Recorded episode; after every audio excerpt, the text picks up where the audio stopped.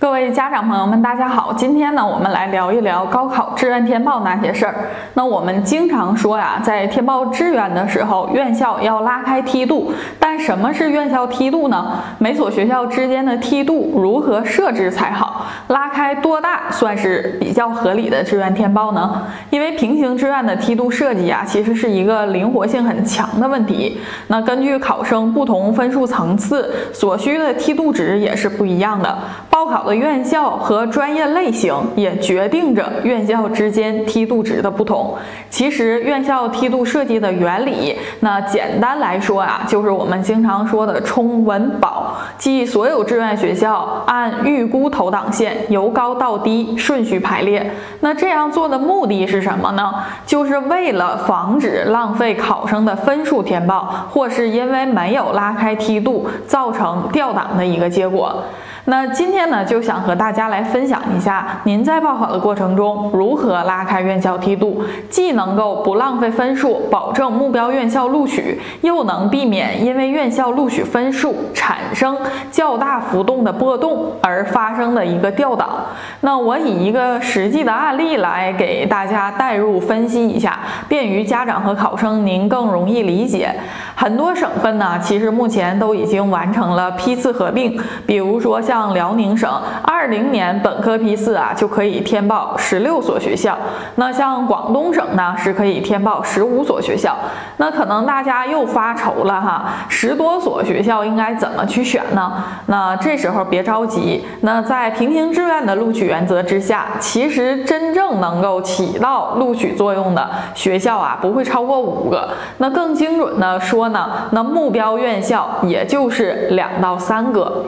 在这里说的实战操作的一个过程啊，是根据一个假定的具体分数选择学校和专业的过程。重点呢，想要通过案例来表达的是填报的一个方法，如何去拉开院校的梯度。那尽管各地的一个填报的方式啊策略会有所不同，但选择院校的方法都是一样的。那下面我们来看一下案例。那假设哈，一九年辽宁省理科 A 同学的这个成绩是六百二十五分，那这个分数在辽宁省的理科分数当中也算是比较高了。基本上九八五还有一些热门地域的二幺幺院校啊，其实都是没有问题的。但是光看分数却不行，因为每年高考试卷难易度变化比较大，但无论题难还是简单。省排名啊，也就是位次是最标准的参考。那我们第一步就应该查找分数对应的省排名是多少，这才是志愿填报的最重要依据。那根据一九年辽宁省理科一分一段表可以看出，他的成绩对应省排名是四千三百零三。定位好省排名啊，就可以根据省排名查找历年位次吻合相对应的一个学校区间范围。那根据四千三百零三这个名次，我们可以找接近四千三百零三名次这个录取最低位次的学校。那这里有一点大家一定要注意，这个位次数值越大呢，这所学校填报的就越保险，而且你的分数只是对应的录取最低分数线，即便能录取，但是呢，很可能你有就是没有这个选择专业的一个余地，多数情况下都会面临着专业调。调剂，所以目标院校呢，一定是要比这个位次低，并且拉开梯度，保证专业录取。那 A 同学呢，想要有选专业的余地，就应该找到投档线对应在五千，甚至是可以扩展到六千名左右的这样的一个学校。具体是多少啊？可能会因人而异，因专业而异，没有绝对的一个标准。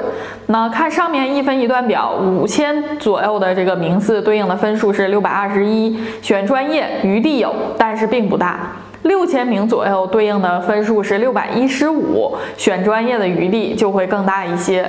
那接下来我们确定院校范围在四千三到六千名对应的这个范围内，可以找到如下的一些院校。那比如说像首都医科、南京航空航天、中国农业、北邮、湖南大学、上海大学、上海对外经贸、大连理工、华东理工、北京科技、南京理工、哈工大威海、北京。京工业大学等等。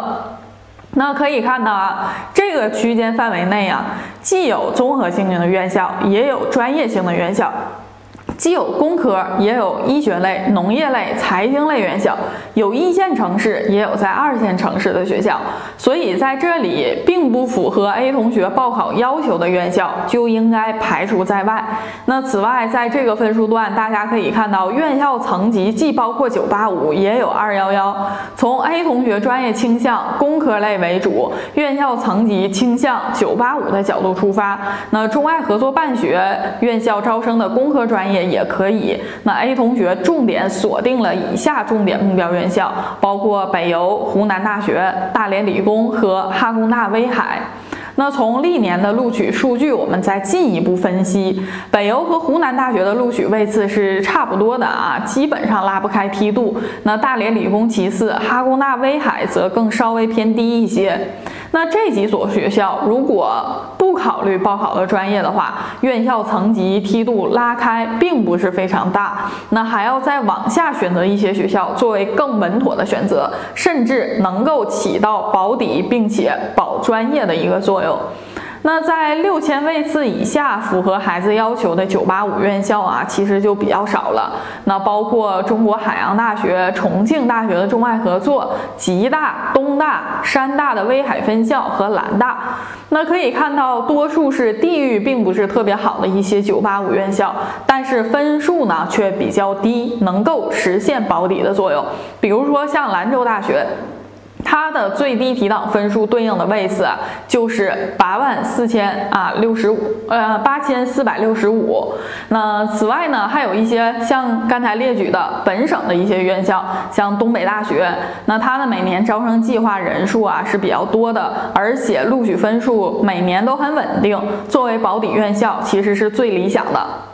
那我们来总结一下，院校梯度的一个原则。那大家会发现，在考生分数左右的学校，其实梯度拉开的并不大，基本上就是重点选择报考的学校。那这时候大家要注意，报考这些目标院校能否保证专业的录取？像案例中这个孩子把北邮或者是湖南大学放在首位，就有很大的专业调剂的风险。目标院校呢，就应该再往下看，与实际高考分数拉。开梯度，既保证能选个好层级的学校，也能够保证工科专业的录取。那一些特殊的专业呀，应该其实更应为谨慎。比如说，孩子想报医学类、师范类或者是财经类，那这些啊专业类型啊，其实都是冲着保专业去的。那梯度拉开需要更大啊。那对于保底院校来说，对比过去三年分数，每一年都能够保证百分之百录取，更要兼顾院校热度地。地与热度，避开选择北上广深、杭州等等这样的城市，以及大家都扎堆儿报考、招生计划非常少的一些省外院校。那至少不能全部选择这样的学校填报，一定要选择一所本省院校，起到保底作用，防止调档发生。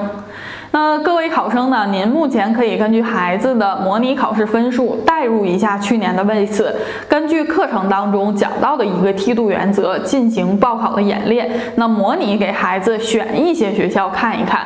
那在这个过程中，如果您还有什么疑问的话，可以在课程下方留言，也可以扫描二维码添加我的微信，帮您解答报考中的疑惑。那今天的课程就跟大家分享到这儿，感谢您的收听。